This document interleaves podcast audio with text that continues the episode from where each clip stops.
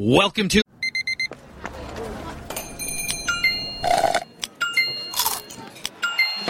With your Amex card, entertainment benefits like special ticket access and pre-sales to select campus events while supplies last, make every tap music to your ears. At Bet365, we don't do ordinary. We believe that every sport should be epic. Every home run, every hit, every inning, every play. From the moments that are legendary to the ones that fly under the radar. See for yourself when you sign up today and get $150 in bonus bets when you bet just $5. Whatever the sport, whatever the moment, it's never ordinary at Bet365. 21 plus only must be present in Ohio. If you or someone you know has a gambling problem and wants help, call 1-800-GAMBLER. Terms and conditions apply. Getting ready to take on spring? Make your first move with the reliable performance and power of Stihl battery tools. From hedge trimmers and mowers to string trimmers and more, right now you can save $50 on select battery tool sets. Real Stihl. Offer valid on select AK system sets through June 16, 2024. See participating retailer for details. Fantasy Football Weekly, a production of iHeartRadio. Time now for Fantasy Football Weekly from iHeartRadio, your weekly source for the nation's best fantasy speculation and advice. Now, along with the guys from GuillotineLeagues.com, here's your host, Paul Charchian. Hello and welcome to a second COVID edition of Fantasy Football Weekly. I am Paul Charchian. I am at home. My cohorts Matt Harrison and Brian Johnson are in the studio, so they will sound great, and I will sound like garbage. Hi, guys. Well, we know you look great, though, Charge. No matter what. Why? Thank you. Yes. Even with even with the coronavirus, my uh, you know my takes last week also garbage. Yours were fantastic. it really it matched the audio quality, which was perfect. Um, we're going to try to do better. Um, I appreciate everybody sticking with us despite the audio issue. Do intend to be back in the studio next week. I'm already testing negative and have been for a while. So um, that's the good news. I think we'll be back in studio at full strength next week, which is great. Lots to get to over the course of the show as usual. We've got Take a Chance on Me with our nine players, not normally in your starting lineup. We've got three tough questions, the premature speculation, and we'll break down all the games fantasy style with our letter grades as usual. We begin with Brian Johnson. Lions take on the Steelers, and Jamaal Williams ruled out of this game already. So hopefully, D'Angelo Swift can um, make D'Angelo. No, this is that's the coronavirus talking right there hopefully we will get a lot more uh, we'll get a lot better game out of swift than we got last week. Uh, we all missed d'angelo williams though in his, pink hair. He was great. Jeez. but yeah let's start with D'Andre swift. Yeah as you mentioned D'Andre Swift Jam- Jamaal Williams ruled out. But you know what? It doesn't really change my prospects on Swift so much. I'm still going to give him a C. It's a very tough matchup. Has been seeing snap counts uh, north of 70%. Swift, that is, with Williams out, who will, will remain out. But again, a very tough uh, matchup. The Steelers are the league's third best run defense per pro football focus. They've only allowed two total touchdowns to running backs. So I'm not too high on Swift this week. You certainly have to start him, temper your expectations. I will mention, though, that Detroit's starting left tackle Taylor Decker is likely to make his season debut. They're their number one left tackle, so that does bode well for Swift. If uh, if only I was allowed to give a plus or minus, I might throw a. A plus on there, but I know I'm not. So uh, C not for Swift. Especially when I got COVID, you can't all right, do that. All right, I won't. Uh, as for the wide receivers or, or lack thereof, really, uh, the matchup is decent. Uh, Pittsburgh is allowing 170 yards and 1.25 touchdowns per game to the position. But how do you make sense of this uh, when you look at Detroit's last game, which is in week eight, by the way? They're coming off their bye. Uh, let's see, nine targets to the wide receivers for uh, three catches and 46 scoreless yards, and they all went Nine to. Uh, um, I, I, I'm sorry. I'm I'm not as fast on the button bar as Charge. I had to find that one. and we didn't use it last week, so it's probably pretty dusty. We had to dust that one off. Uh, I, I'm putting them all on the bench. If I had to pick one, I might go with Scott Fish's boy, Amon-Ra St. Brown, who's the only wide receiver who caught any passes in week eight. But uh, really, they're all on the bench for me. There are better options out there. We'll certainly get to some and uh, take a chance on me in a little bit. Uh, as for TJ Hockenson, not going to bench him, though, but just a C for TJ. Pittsburgh has only allowed three top 10 finishes to tight ends all season. But last week, the Bears tight ends uh, combined for seven catches and 100 plus yards against the Steelers. So you're certainly starting TJ this week, and you are, cer- you are certainly not starting Jared Goffel. He is on the bench. That's a easy call there. Over to the Pittsburgh side, and Najee Harris. Oh, you want fantasy Fonzie? Hey! You know the matchup is good when you can bake the Fonzie into the name in Najee. Harris is averaging 25 opportunities per game. That's carries plus targets. Uh, the Lions are allowing 145 combo yards and two total touchdowns per game to running backs. So the easy fantasy Fonzie for Harris. I'm also going to give Diontae Johnson Diontae Johnson an A. Uh, he has seen double digit targets in five of his last seven games, and the Lions are allowing more than 170 yards and nearly a touchdown per game to wide receivers. Negative game script is kind of a concern, but uh, Johnson is a very strong start. Going to give him an A. But uh, Chase Claypool gets a C. Uh, that's a lot of C's in this uh, line I wrote. It kind of reminds me of my high school report cards. But uh, C for Claypool, uh, who has been very quiet over the last three games, totaling just nine catches Oh, here we go. Nine times. for 92 scoreless yards You're over like those three flag me games. down, Brian. I'm sorry. You got to be ready on that in the big chair, Matt. Come on, man. Jeez. Uh, Claypool has gotten four carries during that uh, three game span, though, averaging seven plus yards per carry. So, so watch out. Najee Harris. I'm just kidding with that, of course. A uh, couple more guys to mention. Pat Freiermuth, tight end. Muth.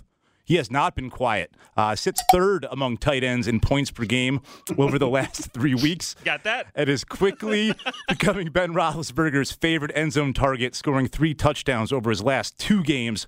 Detroit isn't giving up a ton of fantasy points to tight ends, uh, but Muth is tough to sit unless you have an elite option like a Travis Kelce or a Darren Waller or a Dan Arnold in front of him. But uh, a B grade for Pat Freiermuth for me, and also a B for Ben Roethlisberger. Uh, the Lions are allowing 260 passing yards and two passing touchdowns per game, and I'm going to make one of the boldest calls in the history of this show and say Ben Roethlisberger throws for multiple touchdowns today, possibly Whoa. So bold. So bold Yes. that- against the Lions. against Yeah, the Lions, and that's it for this game.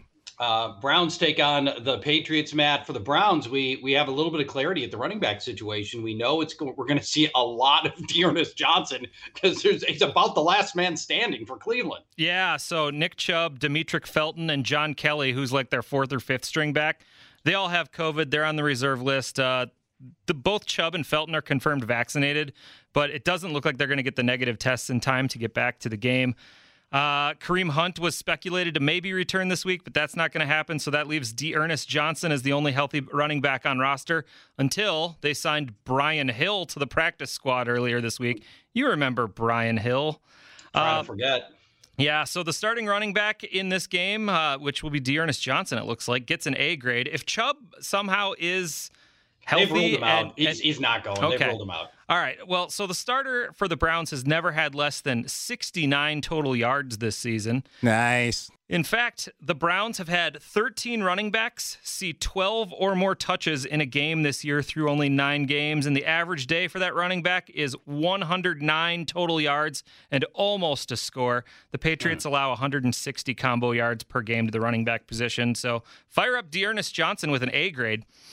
Uh, Baker Mayfield, he's on the bench. Uh, some saw the monster bomb to DPJ last week, and the fact that the Browns hung 41 on the Bengals and thought Baker is back, but he ended that game with only 218 and two scores. He's officially a game manager now. He's only topped 250 yards twice this season.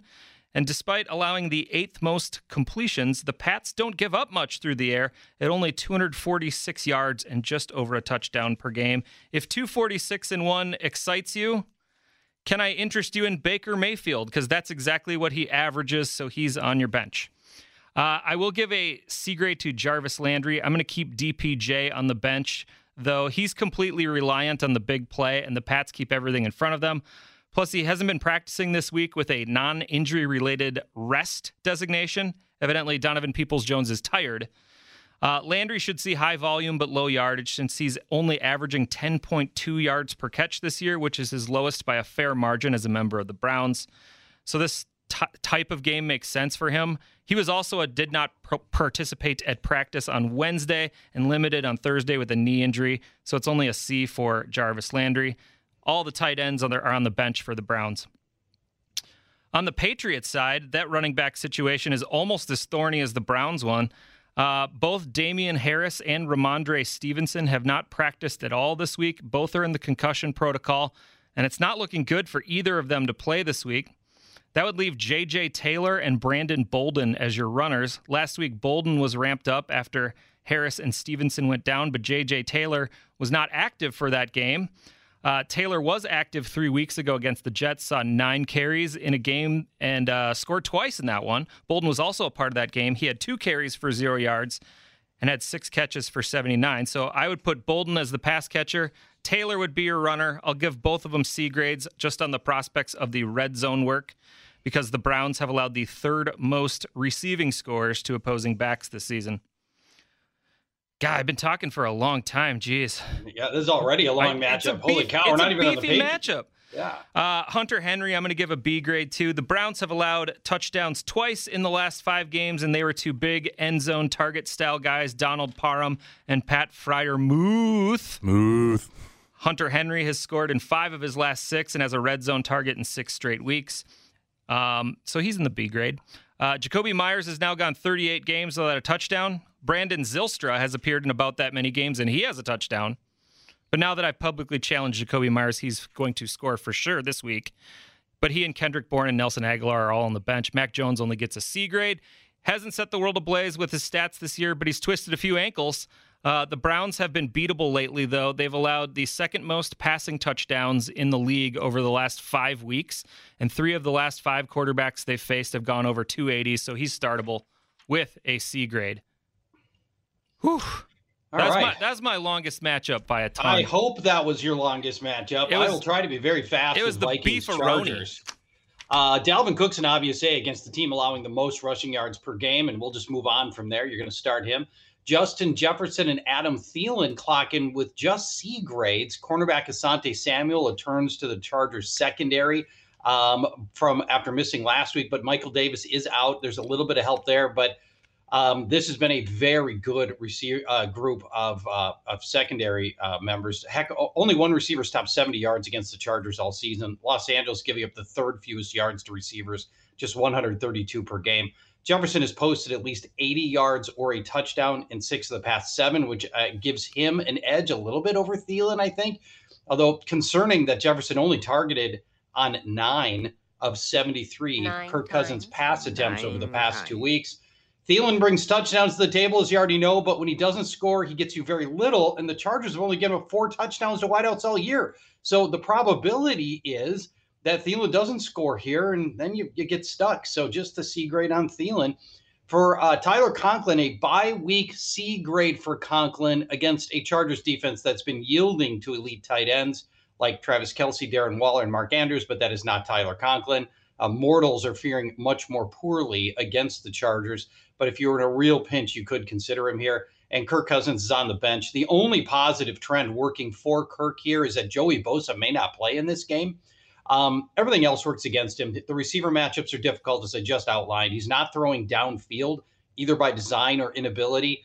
Chargers haven't given up more than 210 passing yards in their last three contests, and Cousins hasn't thrown for more than 187 yards in back to back games, which is dismal for his standards. On the season, the Chargers rank number three in passing yards, number two in passing touchdowns allowed. This game's going to be all about the groundwork, and I don't like Cousins here, so he is on the bench.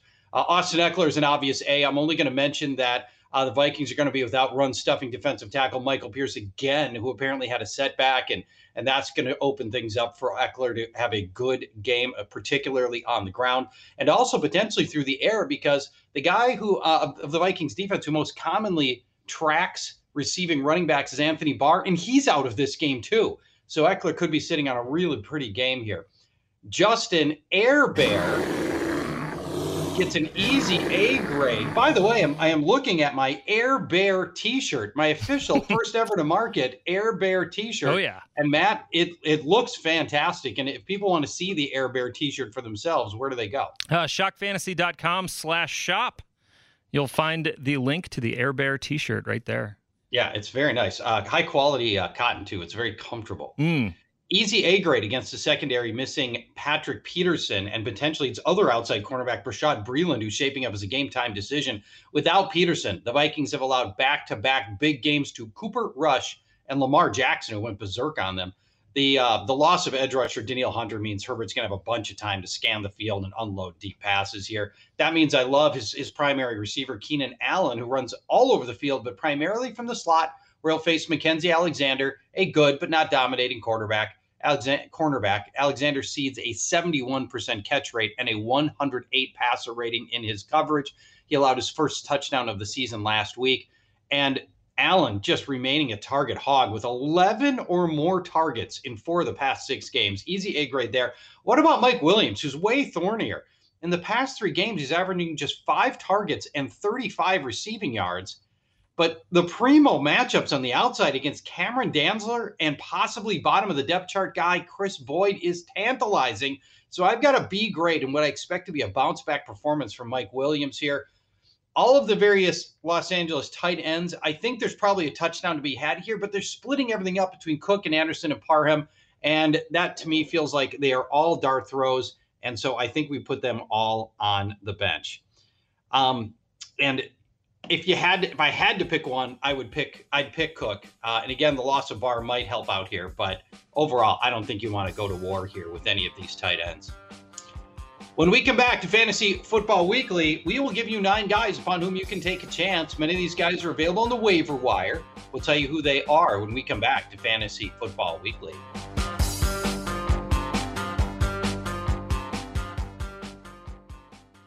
There are some things that are too good to keep a secret. Like how your Amex Platinum card helps you have the perfect trip. I'd like to check into the Centurion Lounge. Or how it seems like you always get those hard to snag tables. Ooh, yum. And how you get the most out of select can't miss events. With access to the Centurion Lounge, Resy Priority Notified, and Amex card member benefits at select events, you'll have to share. That's the powerful backing of American Express. Terms apply. Learn more at americanexpress.com slash with Amex. At Bet365, we don't do ordinary. We believe that every sport should be epic. Every home run, every hit, every inning, every play. From the moments that are legendary to the ones that fly under the radar. Whether it's a walk-off grand slam or a base hit to center field. Whatever the sport, whatever the moment. It's never ordinary at Bet365. 21 plus only must be present in Ohio. If you or someone you know has a gambling problem and wants help, call 1-800-GAMBLER. If a new house is on your wish list in the next five years, grow your savings faster and experience your dreams with an Ohio Homebuyer Plus account from Kemba Financial Credit Union. A savings account specifically designed to save for a new home where you can earn 7% APY, a $500 matching bonus, and a $1,500 mortgage closing cost credit. Learn more at Kemba.org. Offer expires March 31st, 2025. APY equals annual percentage yield. Restrictions apply. NMLS 292230. Equal housing lender. Federally insured by NCUA.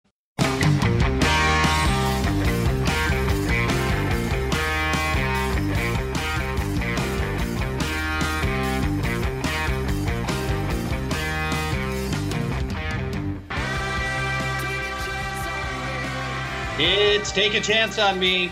Nine players not normally in your starting lineup. Many of these guys available on the waiver wire.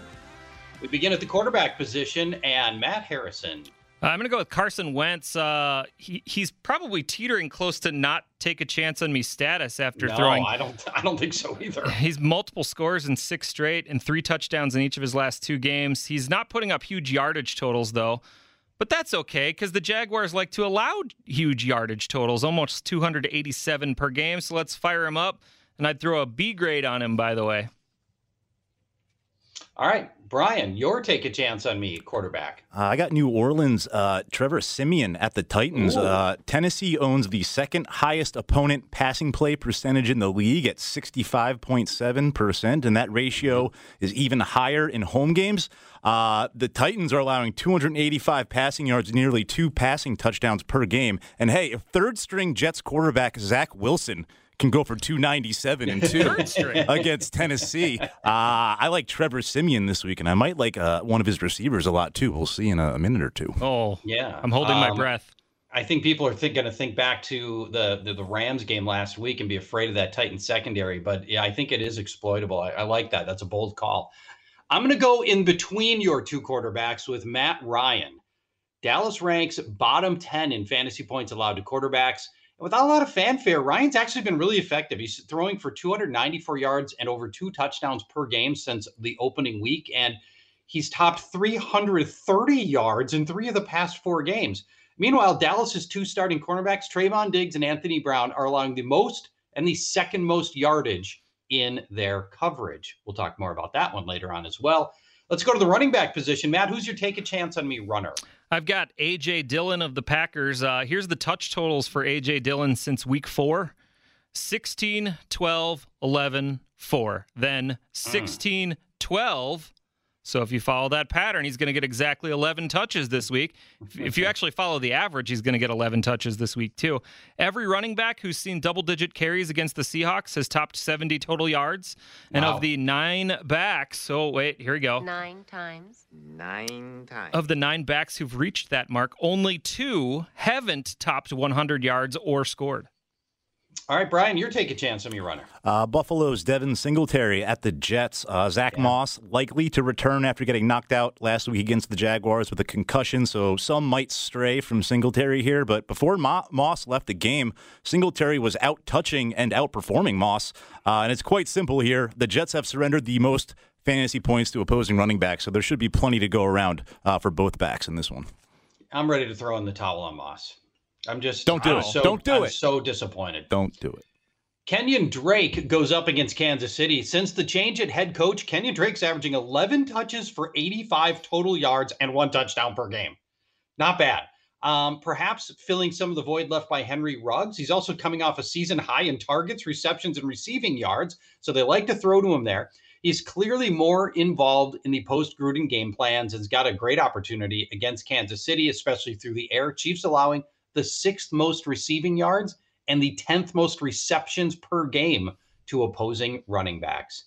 All right, let's go to our uh, wideouts and Matt Harrison. If you would equate one player with me on this show, it would definitely be Dan Arnold. Yeah. Oh, for sure. I've been beating that Dan Arnold drum forever. You've been cursing him. Yeah, that's right. Uh, Arnold continues to get targets and yards for the Jags. Uh, the big day is coming with the touchdowns.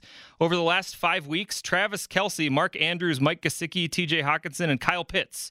Those are the only tight ends with more targets and catches than Dan Arnold. And all of those players are stuck in fantasy starting lineups. So Let's go with Dan Arnold against the Colts this week. They've given up double digit PPR points to five of the last nine tight ends they faced, including touchdowns in each of the last two weeks to Geoff Swaim and Ryan Griffin. Dan Arnold's going to score this week. All right, I like it. Calling your shot. Uh, Brian, since you can't have Dan Arnold, who you taking? Talk about a layup. I wouldn't go take the easy way out with Dan Arnold and take a chance on me. Too easy, right? Exactly. I'm going. I'm going back to the Saints and uh, Marquez Callaway uh, at the Titans. The Titans are yielding 26 plus targets per game to wide receivers, by far the highest clip in the NFL. Tennessee also yielding nearly five red zone targets per game to receivers, also the highest clip.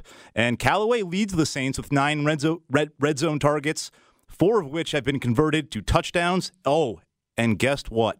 It's a homecoming game for the former Tennessee Volunteer, Marquez Callaway. You love that. Family At the stands, Titans. Oh, yeah, everything. baby. Let's do it. Oh, that's great. Would have been even Third. better if he was a Vanderbilt guy since it's in Nashville. That's a You good know, point. Ah, same right. state, close enough. Come on. um, it, that, it is driving distance, so there's that. True. Three weeks ago, I tried Tyler Johnson against Chicago and it blew up in my face. But I'm going back to Tyler Johnson again because it's such a compelling matchup, and hopefully this time it works out. In the three games without Antonio Brown, Tyler Johnson's averaging five targets, three catches, 50 yards. Not bad, hasn't scored. Now Tampa's without Brown for sure, and maybe Chris Godwin as well, who's a game time decision. So that means Taylor Johnson can line up on the outside in replacing Brown. He can line up in the slot replacing Godwin, and he runs from both anyway, so he can do both. Washington has allowed the third most yards and the second most touchdowns to wide receivers. Um, and if he does go in the slot, he's got a juicy matchup against safety turned slot corner Landon Collins, who has allowed the second most yardage among all safeties slash, I guess, slot corners. So a great opportunity for Tyler Johnson. Let's hope this time it pays off and I don't look like an ass like last time. Mm. Not bloody likely. All right. No, let, us hope that isn't the case. Brian, let's go to the Bills taking on the Jets. I just told you uh, I'm very nervous about Zack Moss. He's trying to get through the concussion protocol. He looks like he's going to be close to a game time decision on this. What are your thoughts? And you already told us you like Singletary in this one. Uh, tell us more about the Buffalo Bills. Yeah, real quick. This is this is the first meeting of the season between uh, these divisional opponents, so uh, we can't go back to the first meeting yet, quite yet. But uh, Devin Singletary was my take a chance on me running back. I, I have heard Zack Moss is likely to play. If he does, I give him a C two. If not, clearly we'll bump up Singletary uh, to a B level grade. But again, the Jets surrendering the most fantasy points to opposing running backs. So if both play, it's a great matchup for both guys. Uh, very good matchup for Stefon Diggs uh, as well. Going to give him an A. The Jets lost their best player in their secondary to a torn Achilles last week. That safety, Marcus Maye, bodes well for Diggs, of course. Also bodes well that the Jets have allowed at least one wide receiver touchdown in four of their last five games. Uh, over to uh, his uh, other starting wide receiver opposite him, Cole Beasley. I'll give him a B in PPR and a C in standard. Over the last three games, Beasley has a whopping 25 catches on 33 targets. And I'm not sure what compelled me to make this comparison, but Allen Robinson has just five more catches on the season than Cole Beasley in nine games. Oh, no. He's got 30 catches. Beasley has 25 over the last three weeks. Uh, and Beasley had 11 catches, 112 yards uh, in the latest meeting between these two teams last season. So love Beasley this, this week. Uh, Manny Sanders, going to give him a C was worried Gabe Davis might be stealing Sanders' job after Sanders had the goose egg in week eight, but Sanders out targeted Davis eight to two last week, so his role as wide receiver three seems secure, so he gets a C grade. Uh, now it's TBD who's going to play tight end if it's going to be Dawson Knox or Tom Sweeney. I'll give us. well, Knox has been cleared officially, but what he? we don't know for sure because of the hand injury, right, is you know, is is he able to catch as well as he would have otherwise, right? If it's a different kind of injury, I you know, you feel you feel a little bit more confident about starting him, but he he will be on the field on Sunday. I hope he's wearing a club too. That that muddies oh, the God, guys never wear the club anymore. Yeah. Do you remember that where they, they just the whole hand was just in, in the big ball at the end and they then if you were like a member of the Steelers in the 70s, you just beat dudes with that hand. Do people use the club thing on their steering wheels still? Remember that? yeah. Oh yeah, I do remember that. well, now that muddies the waters. It's it's a really good matchup. But yeah, now that Knox is playing, I'm kind of scared. So you know what? I'm going to bench Knox and both uh, Sweeney, Tom. So uh, a bench for those guys. There are better tight ends out there that are going to see more work than uh, either one of those guys. And Josh Allen, lastly, an easy A. Forget last week against Jacksonville, water under the bridge. Allen threw for 300 plus yards in both games against the Jets last year. Also had rushing totals of 57 and 61 yards. He should bounce back big time in this one. Uh, as for the Jets, not a ton to talk about. Michael Carter does get a starting grade with a C. Very tough matchup, but uh, still startable based on expected volume. Carter has touch totals of 14, 24, and 19 over his last three games. He's also been targeted 25 times during that span, so a C for Carter. Uh, as for the wide receivers, Corey Davis should make his return after missing the last two games with a hip injury, but he, Elijah Moore, and Jamison Crowder are all, are all on the bench for me. The Bills are the toughest defense against wide receivers, allowing just 12 catches and 126 yards per game total to the unit uh, to wide receiver units, and just two total touchdowns all season to the position. And lastly, Mike White. He's a low end starter in two quarterback leagues, but an easy bench in a brutal matchup. The Bills have allowed the fewest points to opposing quarterbacks. You know, I get the feeling, Matt, we could probably work in one more matchup into this segment. Do you think you can get Jags Colts done in under three minutes? Sure.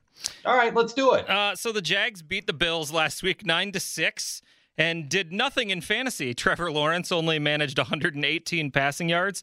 Carlos Hyde ran for 67 yards on 21 carries. And three Jags wide receivers topped the 20 yard mark, but none hit the 30 yard mark. Oh, what a oh, weird geez. win. So let's talk about this week. James Robinson did practice for the first time since week eight on Thursday, but was very limited. It's 50 50 that he goes in this one at best. If he does go, I'll give him a C. Probably but would be a B, but I'm worried he gets re injured or spelled by Carlos Hyde. If Robinson doesn't go, I'll flip the C to Hyde, who is the clear bell cow in Robinson's absence. The Colts have been very solid at keeping opposing runners out of the end zone, only allowing four total touchdowns to the position on the season. Other than that, they're a middle of the pack defense in terms of yards allowed, so the bell cow will likely exit with 80 to 90 yards. The passing game is interesting. Dan Arnold was my take a chance on me receiver. Trevor Lawrence sees a defense that allowed 412 passing yards and four touchdowns to the combo of Mike White and Josh Johnson, who sound more like guys who would open a microbrewery in Osakis than NFL quarterbacks. So I think we'll call the brewery Peacock Brewing Company. Yeah. Oh, I like that. Um, in like fact, that. Davis Mills and Jimmy G are the only quarterbacks not to hit the multiple score mark against the Col- the Colts. And Yeah, they have a Xavier Rhodes out as well for this one. yeah, absolutely. And they have a brick oven pizza food truck outside the Peacock Brewing building. So I'll give Lawrence a C in this one. Has, still hasn't had multiple scores since week one. And since the London game in week six, the Jags have had a more focused approach to all pass catchers. Marvin Jones, Jamal Agnew, and Dan Arnold have all had 22 or 23 targets, 14 or 15 catches, right around 150 yards. And Laviska Shenault is down as the fourth option right now. So Jones is on the field most. The snap counts between Agnew and Shenault are getting closer. Both take over half their routes from the slot, but move around a lot. And I'll throw a B on Jones this week, who gets Xavier Rhodes' backup, whose name is Bo Pete Keys. Wow, Bo Peep. No, been no. way cooler. L- Yeah, I guess Bo Peep. He might might as well. Hey, well, we got one of these. We can still call Perfect. call, call him Lil, Lil, Perfect. Lil, Lil Bo Pete. Little Bo Pete has given up a perfect passer rating this season, by the way. Agnew and Shenault are both take a chance on me style C's. Um, the Colts side is really easy. Jonathan Taylor is an A. Not quite an aardvark, Obviously. though, as uh, the Jags have been sneaky good against runners. They're top They six have. in yards per carry and rushing yards allowed, but they have allowed the ninth most touchdowns. Carson Wentz was my take a chance on me tossy tosser. And Michael Pittman, he gets an A. The rest of the Colts wide receivers are on the bench. It looks like T.Y. Hilton will play, so that muddies things up for Zach Pascal. But Pittman has been great, and the Jags are allowing 192 passing yards to the wide receiver. So he's an A, but don't start Mo Alie-Cox or Jack Doyle unless you want two targets. Yeah, that's the problem with those guys. If they ever, uh, if they ever blended into one human being, perhaps with uh, four arms and four legs, then at that point, I think we'd be a lot more interested. Mo Mo Alley Doyle or Jack Mo- Alley Cox. I like that. I like that a lot better. I like that a lot better. Oh, that doesn't sound good. when we come back, Chiefs at Raiders. Patrick Mahomes, what you gonna do? Patrick Mahomes, it's the, one of the toughest calls of the year, believe it or not. We'll give you advice on whether or not he's going to revert to form against Las Vegas when we return to Fantasy Football Weekly.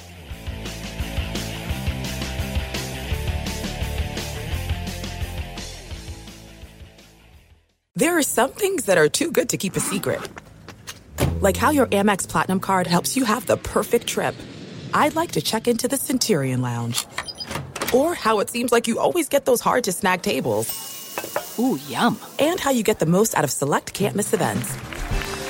With access to the Centurion Lounge, Resy Priority Notified, and Amex card member benefits at select events, you'll have to share. That's the powerful backing of American Express. Terms apply. Learn more at americanexpress.com slash with Amex. At Bet365, we don't do ordinary. We believe that every sport should be epic. Every home run, every hit, every inning, every play. From the moments that are legendary to the ones that fly under the radar. Whether it's a walk-off grand slam or a base hit to center field. Whatever the sport, whatever the moment. It's never ordinary at Bet365. 21 plus only must be present in Ohio. If you or someone you know has a gambling problem and wants help, call 1-800-GAMBLER. If a new house is on your wish list in the next five years, grow your savings faster and experience your dreams with an Ohio Homebuyer Plus account from Kemba Financial Credit Union. A savings account specifically designed to save for a new home where you can earn 7% APY, a $500 matching bonus, and a $1,500 mortgage closing cost credit. Learn more at Kemba.org. Offer expires March 31st, 2025. APY equals annual percentage yield. Restrictions apply. NMLS 292230. Equal housing lender. Federally insured by NCUA.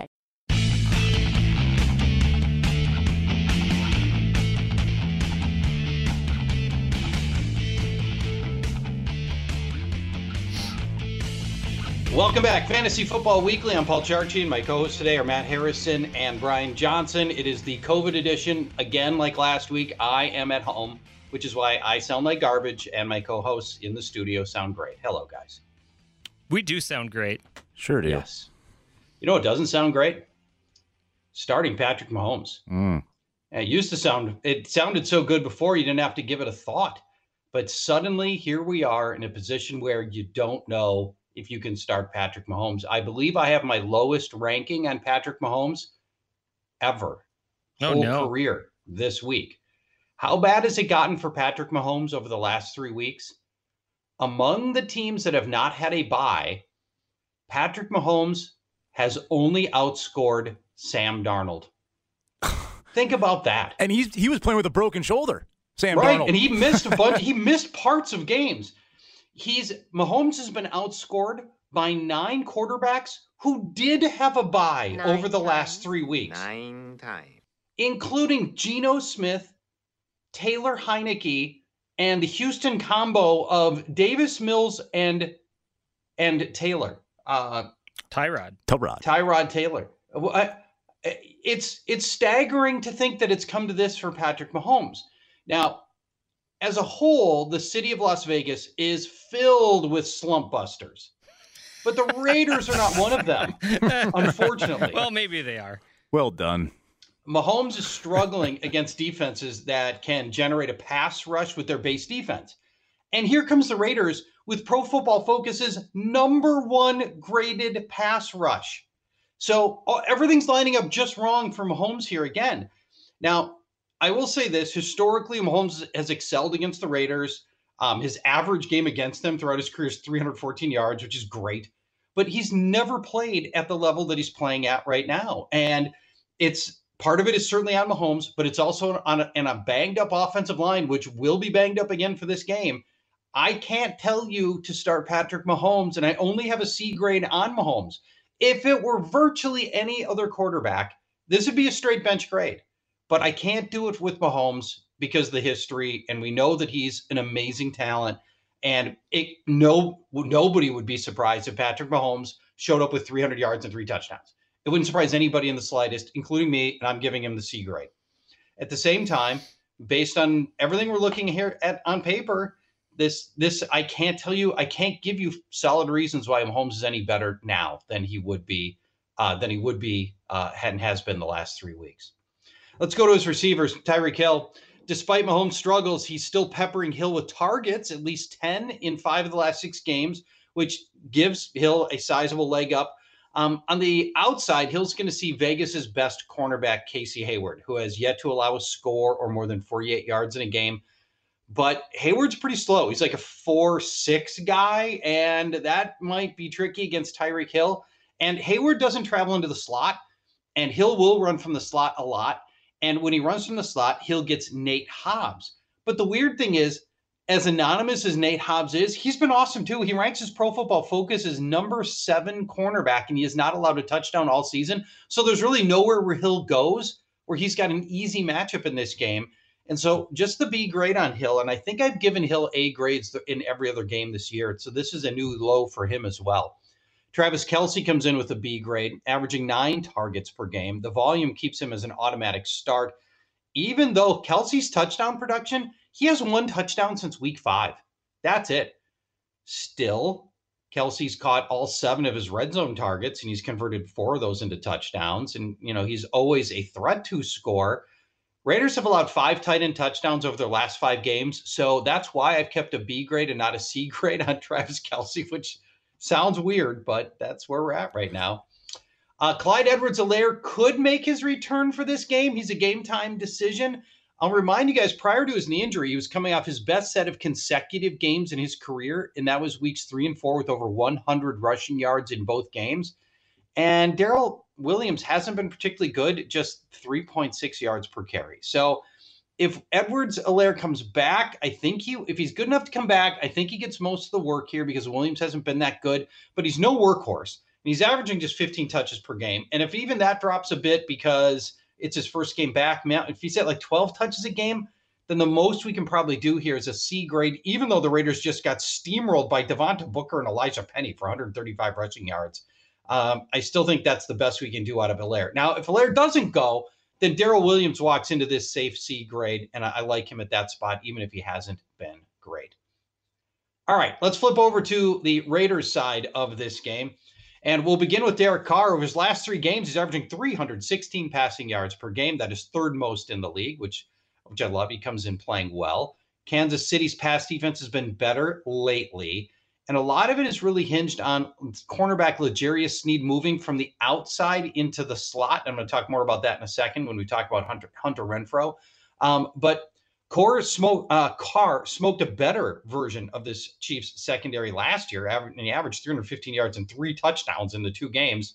Um, and only Jordan Love, Taylor Heinicke, and Baker Mayfield have failed to put up multiple touchdowns against the Chiefs. So I think he finds his way to a couple of scores here and around 300 yards. And that's a B grade for Derek Carr. A grade for his top receiver, Darren Waller. If last week is any indication, all of Henry Ruggs' targets are, are going to go to Darren Waller who posted his biggest game since the opener. Maybe not coincidentally, in Vegas's first game without their deep threat, Waller had his highest yards per catch game last week. So they were throwing to Waller downfield. Uh, Kansas City's given up five tight end touchdowns over the last five weeks. That's tied for the most during that span. And what's more, over those five games, every opposing tight end except Green Bay's Josiah Deguara. Who? I know all of the opposing tight ends, except that guy who have caught at least two passes, have scored a touchdown against the Chiefs. So Waller's an A in this one. I mentioned uh, Hunter, Hunter Renfrow earlier. With Ruggs gone last week, the Fro led all Raiders wideouts in targets, receptions, and yards. Fascinating matchup in the slot against L'Jarius Sneed, who, since moving to the slot, has been very good, has not given up any scores and just a 68% catch rate since then. Still a slight advantage here to the Fro, considering how good he's been of late, and a B grade for him. Uh, Kenyon Drake was my take a chance on me player and running back. And Josh Jacobs also gets a, and he, by the way, C grade for, for Drake, a B grade for Josh Jacobs. Chiefs are allowing 141 total yards per game to opposing running backs. That is 10th most. A big chunk of that comes through the air, as I mentioned a little bit when we talked about Drake. And I like Drake there too, but Jacobs is also emerging in the passing game He's hauled in 18 of 20 targets on the year. Vegas's offensive line has been woeful at run blocking, but that really hasn't affected Jacobs that much, who's seen his yards per carry increase in five consecutive games. So I like him in this one. Last thing I'll mention: if you if you thought Bryan Edwards might be helped out with with uh, Henry Ruggs out, that did not materialize at all last week with zero catches. Let's go to our next matchup which is Saints taking on the Titans. Brian, it looks like we will have a new starting running back for the Saints. Mark Ingram expected to get the vast majority of the looks here for New Orleans. Yeah, Alvin Kamara ruled out, so it is Mark Ingram time, albeit in a tough matchup. Tennessee has surrendered the sixth fewest rushing yards to opposing backs, but they do allow nearly five catches per game to the position. And Ingram appears to be in line for a bell cow role in this one. So I'm going to give him a B on expected volume. Uh, over to the wide receivers. Marquez Callaway was my take a chance on me wide receiver. But I think you can throw C darts at Deonte Harris and Tre'Quan Smith uh, in that order. Uh, I mentioned earlier the Titans are yielding 26 plus targets per game to wide receivers by far the highest clip in the NFL. Uh, Adam Trautman, though, tight end, is on the bench. Tennessee is allowing less than four catches and just 30 yards per game to opposing tight ends. And Trevor Siemian uh, was my take a chance on me quarterback as well. Hey, Brian, aren't sea darts just harpoons? Oh, that's a good one. Uh, yeah, it is. I like right? that. You can harpoon them. Yeah. Uh, over to the Titans uh, side, Adrian Peterson uh, got to put him on the bench. Uh, led the team in carries uh, in his debut with 10. Also scored a touchdown. But D'Onta Foreman and Jeremy Jeremy McNichols combined for 12 carries and a much higher yards per carry. They combined for a 4.4 yards per carry. Uh, as opposed to the 2.1 yards per carry from uh, Adrian Peterson. Uh, expect Peterson's usage to increase a little here, but a very tough matchup. Opposing teams are only running the ball 37% of the time against New Orleans, who has allowed just one runner to top 70 rushing yards, and that was Christian McCaffrey in week two when he had 72 rushing yards on 24 carries. So wow. Peterson on the bench in this one. Uh, A.J. Brown, though, not on the bench. Going to give him an A. Yes, he'll likely draw a lot of coverage from Marshon Lattimore, but Lattimore is seriously struggling surrendering five scores over his last five games. He's also allowed at least 100 yards in his coverage in three of those five games. And granted, his assignments have been elite, Lattimore as that is, but uh, so is healthy. So is a healthy AJ Brown, very elite. So an A for AJ Brown, and uh, for his counterpart Julio Jones. Let's take a quick trip down memory lane. Uh, Julio has faced the Saints 18 times in his career, uh, all with the Falcons, of course. Do you want to guess how many touchdowns Julio has scored in those 18 games against New Orleans? It's either going to be an insane amount or like two. It's an insanely sad amount. Three touchdowns Oh. in those 18 games, and the last one came in 2016. Uh, but New Orleans is allowing 15 catches, 215 yards, and 1.25 touchdowns per game to opposing wide receivers. So I got to give Julio a B in this one. Uh, as for Geoff Swaim, who is pretty much the tight end one on the Saints now. I was close to giving him a C after scoring in back to back games, but the Saints are one of three teams that have yet to surrender a tight end touchdown. So I got Swaim on the bench in this one, but keep- an eye on him in, in the tight end, in the tight end wasteland. And last but not least, Ryan Tannehill gets an easy B based on the plus matchups for his wide receivers. Tannehill can also do some damage on the ground. The most mobile quarterback the Saints have faced was Taylor Heinicke, who ran for 40 yards, which, of course, in most fantasy leagues equals a passing touchdown. So B for Tannehill. He's like uh, I, Tannehill is a is could be he's al- he's always been a sneaky rusher for touchdowns, and with Derrick Henry out, that might that might continue to be the case. Um, we've got a few extra minutes to work with here, guys. Talk to me about Myles Gaskin. Uh, there are a lot of people that started him off of what had been relatively consistent work, but he has been as boom or bust as anybody. I think there's going to be some temptations for Myles Gaskin owners to just drop him outright next week. What do you think? Yeah, it's looking pretty nasty. Just just the production that he's had in the last couple of games. Uh, I believe he had the 24th worst yards in a game where a player had 20 rushing attempts since the merger. It was it was like absolutely ridiculous. That was two weeks ago. He's on like, a weird, like, struggling in even weeks, though, and going off Yeah. on- in, in odd weeks. So I don't know if you want to drop him in week 11 because he, he might go off based on that scientific fact. But I'm joking, of course. Yeah, and only 30 he hasn't he has not topped 30 i'm looking at his stats right now he has not top 36 rushing yards in three weeks and when he when he when he has bad games basically if he doesn't score you're stuck on myles gaskin and that is not the kind of guy i want on my roster Well, and Charch, I if you go every other week on it, he, he didn't have a great game against the Ravens. Yeah, that's bad. But he gets the Jets next week.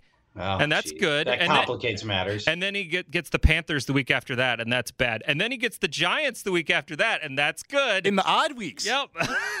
oh jeez so it, it's it's just he's like a spot starter in a flex position, and it's only if you're desperate. He's he's a he's a bench guy most of the time. All right, I'd probably ask myself if I own Myles Gaskin, and, and I don't think I do in any of my leagues, which is great. Um, I think I would say to myself, if I'm not starting him against the Jets this week, then why have him on roster? And I would punt him. Exactly. You're going to kick the Gaskin down To the, the road? To the curb. Yeah, okay, right, there you go.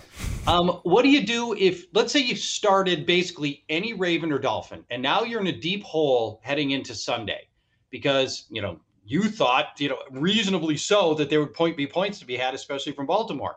Uh, but what do you do, and how does how does this change how you work your lineup going into the weekend? Uh, you got to hit the stack pipe. You got to pair a quarterback with a, a wide receiver or two, and it's hard to do to find. But hey, go back to that Saints matchup. You can find Trevor Siemian most likely on the waiver wire, or Marquez Callaway, Deonte Harris, uh, Tre'Quan Smith. Uh, it's a great matchup on paper for quarterbacks and wide receivers, but you got you got to load up on one team and just hope they go off. And uh, the Saints are a great candidate to do so. I just feel bad for uh, people who started Mike Gesicki in a guillotine Oh league. yeah, seven In, in a guillotine league specifically, though. Yeah, no kidding. That that is setting up for a chop right there, and that uh, that is very very tricky. Speaking of guillotine leagues, uh, we are still making new guillotine leagues even now. You can join a half season long guillotine league at guillotineleagues.com, the freshest new way to play fantasy sports.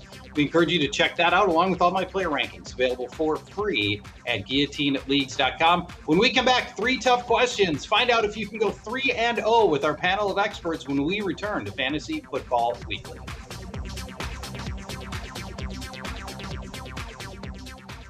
There are some things that are too good to keep a secret. Like how your Amex Platinum card helps you have the perfect trip. I'd like to check into the Centurion Lounge. Or how it seems like you always get those hard to snag tables. Ooh, yum. And how you get the most out of select can't miss events. With access to the Centurion Lounge, Resy Priority Notified, and Amex card member benefits at select events, you'll have to share. That's the powerful backing of American Express. Terms apply. Learn more at americanexpress.com slash with Amex. At Bet365, we don't do ordinary. We believe that every sport should be epic. Every home run, every hit, every inning, every play. From the moments that are legendary to the ones that fly under the radar. See for yourself when you sign up today and get $150 in bonus bets when you bet just $5. Whatever the sport, whatever the moment, it's never ordinary at Bet365. 21 plus only must be present in Ohio. If you or someone you know has a gambling problem and wants help, call 1-800-GAMBLER. Terms and conditions apply. If a new house is on your wish list in the next five years, grow your savings faster and experience your dreams with an Ohio Homebuyer Plus account from Kemba Financial Credit Union. A savings account specifically designed to save for a new home where you can earn 7% APY, a $500 matching bonus, and a $1,500 mortgage closing cost credit. Learn more at Kemba.org. Offer expires March 31st, 2025. APY equals annual percentage yield. Restrictions apply. NMLS 292230. Equal housing lender. Federally insured by NCUA.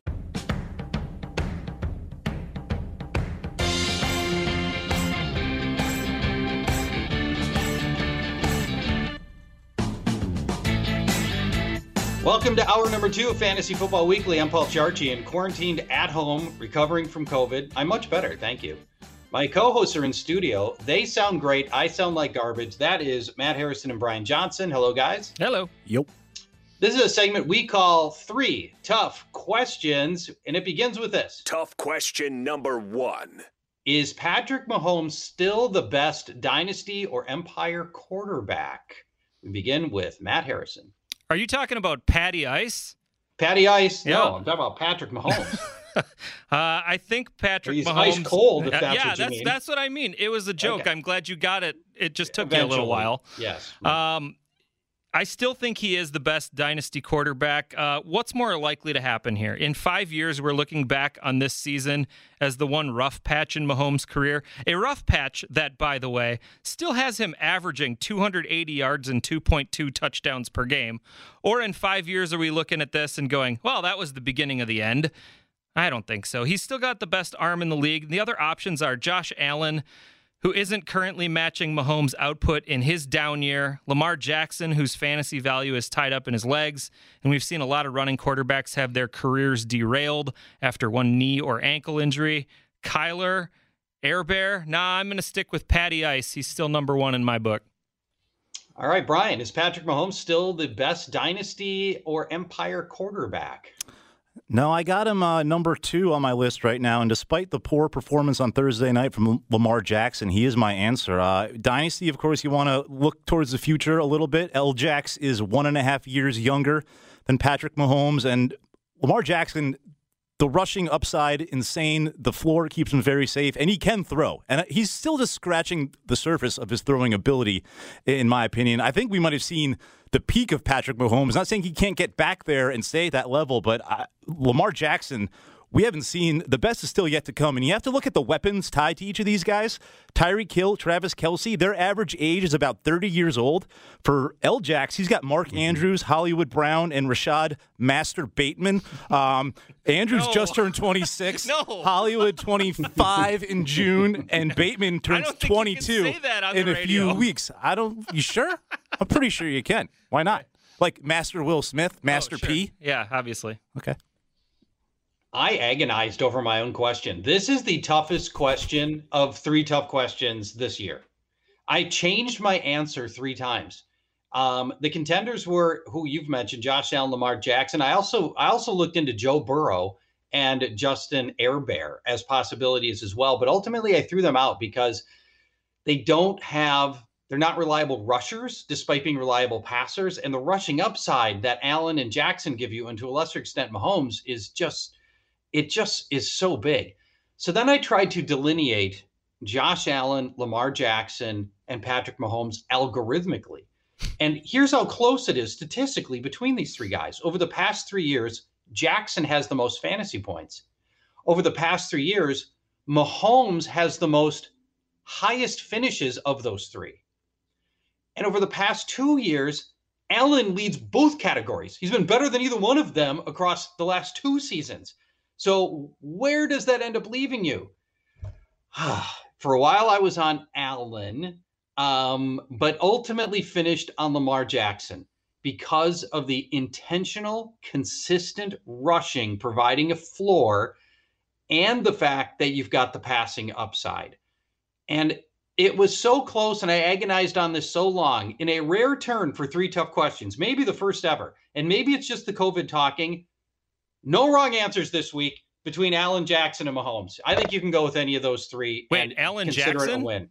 Allen Jackson. Like if you like could the start singer? Allen Jackson, country western star, Yeah. that would be great. I don't think he's probably a western star. I don't even know is western even a thing anymore? We like both types of music, country and western. And western. Tough question number two. Once Odell Beckham makes the Rams active roster, will he be a wide receiver one for fantasy, not on his team? A wide receiver one, wide receiver two, flex, or bench? For this one, we begin with Brian Johnson.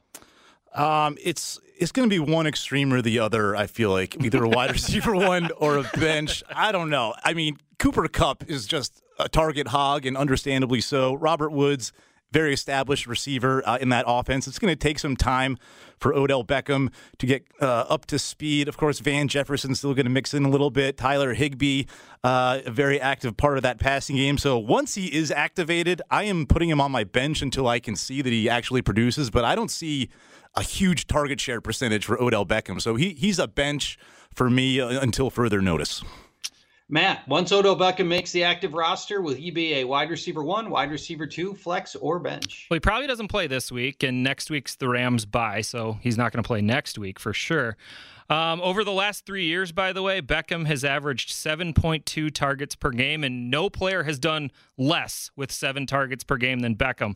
He's averaging 3.9 catches, 54 yards, and a quarter of a touchdown per game. In PPR, that's about 10 points per game.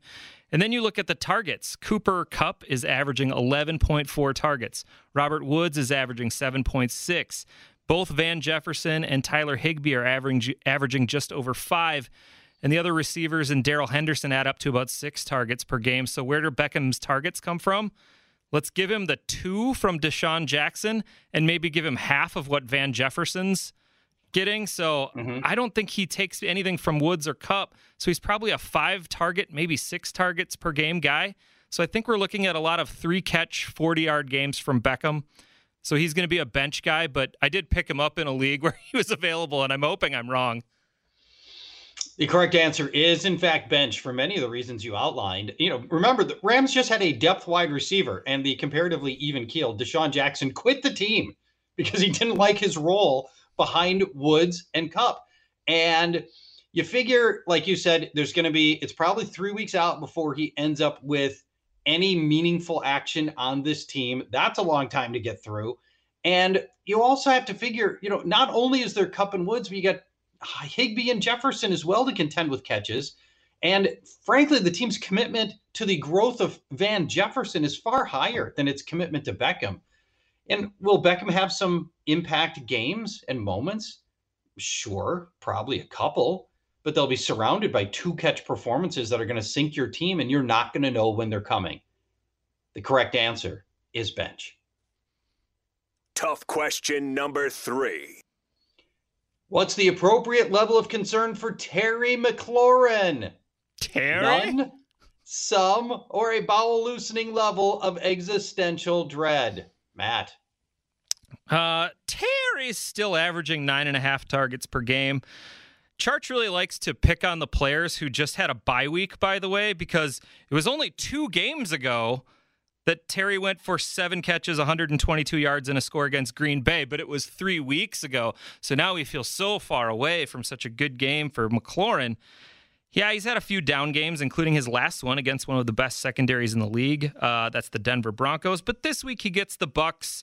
That's a plus matchup. And as soon as hit next week, he might be getting his starting quarterback back. That's right, Stu Beard is on the horizon. So I'm going to say no concern about Terry McLaurin. Brian, what's the appropriate level of concern for Terry McLaurin? None, some, or blowed? I pretty much have nothing to add. I am in full agreement with Matt. Uh, I have no concern for Terry McLaurin. He's gone from being a consistent matchup proof contributor to being an all or nothing player with three massive dud games in his last four. it's not a matter of talent. His talent is not in question, but his quarterback's talent is in plenty of question. Opponents have broken the code on Taylor Heinicke, and it did not require an Enigma machine. He's always been a marginal passing talent who was meant to be a backup. He's averaging 0.75, three quarters of one touchdown pass per game over the last month. That's it. And defenses know that if you take McLaurin away, that virtually eliminates the entire Washington passing attack because there's aren't enough other good receivers on this team. Curtis Samuel's still out and probably remains out for a while. And further bad news comes from this week's revelation that my beloved Stewbeard isn't close to returning. He's probably two, three, four weeks away from returning. Wide receiver talent isn't always enough when everything else is going wrong. Look at Allen Robinson as a case in point a fantastic top 10 level talent at wide receiver who's virtually unrosterable for fantasy purposes because everything else is wrong around him. Terry McLaurin is almost in that spot, not quite. And that's why it's only some level of concern. Charch, I want you to tell me more about an Enigma machine. You are not familiar with the Enigma machine, which the no. British Secret Service used to break the the German codes in World War II? No, tell me more. Let's let's well, just love, dedicate the rest of the show to that. I would love I'd love to tell you more. It, you know, the Germans had used encrypted communications that used a typewriter-like machine that had daily codes in it, and you had to set a bunch of dials with the daily code. And if you didn't know the daily code, it was basically unhackable until the British Secret Service found a German submarine was able to retrieve the Enigma machine and then built effectively the world's first computer, which could then just through, through raw iteration was able to crack the codes of the German communications and effectively ended up winning the war in no small part because they knew most of what the Germans were talking about. It's a fascinating story and one that was was only declassified about 10 years ago. And it sounds like this. That is the Enigma machine working right there. Mm-hmm. Panthers take on the Cardinals, Matt. We've got a quarterback change for the Panthers that probably does not, well, I mean, all the quarterbacks are bad. Yeah. Uh, so Sam Darnold not going to play this week, leaving PJ Walker at the helm. And then Cam Newton signed there this week. But remember, Newton hasn't played for this coaching staff before. So he's probably going to need some time to get up to speed on the playbook and to read that Passing for Dummies book that he picked up last week. Yeah, it's going to be weird. Uh, Walker had a start last year against the Lions where he managed 258 in a score. That would be his ceiling here, and I think by a lot. Arizona's allowing only 225 yards per game, just over one passing score per game. By the way, the Panthers are going to be missing center Matt Paradis and left tackle Cam Erving, both out of this game. So that's not good for Walker either. I will give DJ Moore a start, but I'm only giving him a C grade. I don't trust Walker at all, so that's why Moore is downgraded all the way to a C. But he does get to line up against Marco Wilson most often, and he's allowed a passer rating of 126 in his coverage, including four touchdowns. The only other Panther you should really think about is Christian McCaffrey, who saw 18 touches last week in his first game since week three. Now, he faced a really good Patriots defense and managed 106 total yards and was on the field for only 29 snaps, which was 49% of their plays, so half of the plays. But he was handed the ball or targeted 19 times out of those, so that's like two thirds. So I think they're going to ramp him up another 10 or so snaps this week, so he'll probably be in the 23 range for touches. And he's an A grade because the cards have been mostly good against the position, but if you top 20 touches, you have a good day against Arizona. Dalvin, James Robinson, Darrell Henderson, Aaron Jones all had great fantasy days when they topped 20 touches. Kyler and Hopkins both have not practiced yet this week. In fact, the Cards have the Seahawks next week and then their bye after that. So it's very feasible that they could rest both Kyler Murray and DeAndre Hopkins until well, after saying, their bye. They're saying Murray is going to be a game time decision. Yeah. Um, he did get some light practice in on Friday. Um, Hopkins didn't practice all week, and we can pretty much assume he is not going to go. Yeah. And AJ Green also landed on the COVID list last week and didn't play. He's very iffy for this week. Um, without Green and Hopkins, it was Christian Kirk leading the way, catching all six of his Colt McCoy targets for 91 yards. Rondale Moore and Antoine Wesley were both on the field for over 75% of the snaps, but they can't really be trusted. So it's Kirk getting the C grade. Uh, Colt McCoy probably starts, we're thinking. So let's leave the, the rest of the passing game on the bench. Uh, Carolina's been pretty good against the pass, the fifth fewest passing yards allowed at 198 per game, and either a not very healthy Kyler or Colt McCoy as the quarterback. That doesn't make it good. Uh, Zach Ertz was on the field for 80% of the snaps last week and only had five targets. The targets just weren't that good with McCoy under center, and the Panthers are only allowing four catches and 42 yards per game to the position. If Kyler or Hopkins end up playing, I'll give them both C grades, and you could bump Ertz up to a C if Kyler does go. Now, Chase Edmonds, uh, he is out for this one and might be out for a couple more weeks with a high ankle sprain. James Conner has seen his fantasy value hit its second wind after 173 total yards and three scores last week against the Niners. It's the most bell cowy he's ever been. Worth noting that Eno Benjamin did see nine carries and a score, and I think he fills the Edmonds role. Conner probably looking at 15 touches in this game, which is probably the minimum. And four of the five running backs who've seen 15 touches against the Panthers this year, well, they've scored. So Conner gets a B grade. Yeah, uh, Conner's been an awfully reliable touchdown scorer, which is uh, which is fantastic. You know, if Murray doesn't go or does play on this ankle, you know, the running game hasn't been a factor for him really since very early in the season anyway. And you know, maybe maybe even hobble, he ends up with a, a decent game here. When we come back, we'll continue breaking down games, including Tampa Bay taking on Washington in what feels like a very one-sided game. We'll tell you what to expect from a Washington offense that a Washington offense that um, needs to have a bounce back game. And Antonio Gibson owners in a panic right now. We'll tell you what to expect from him when we come back.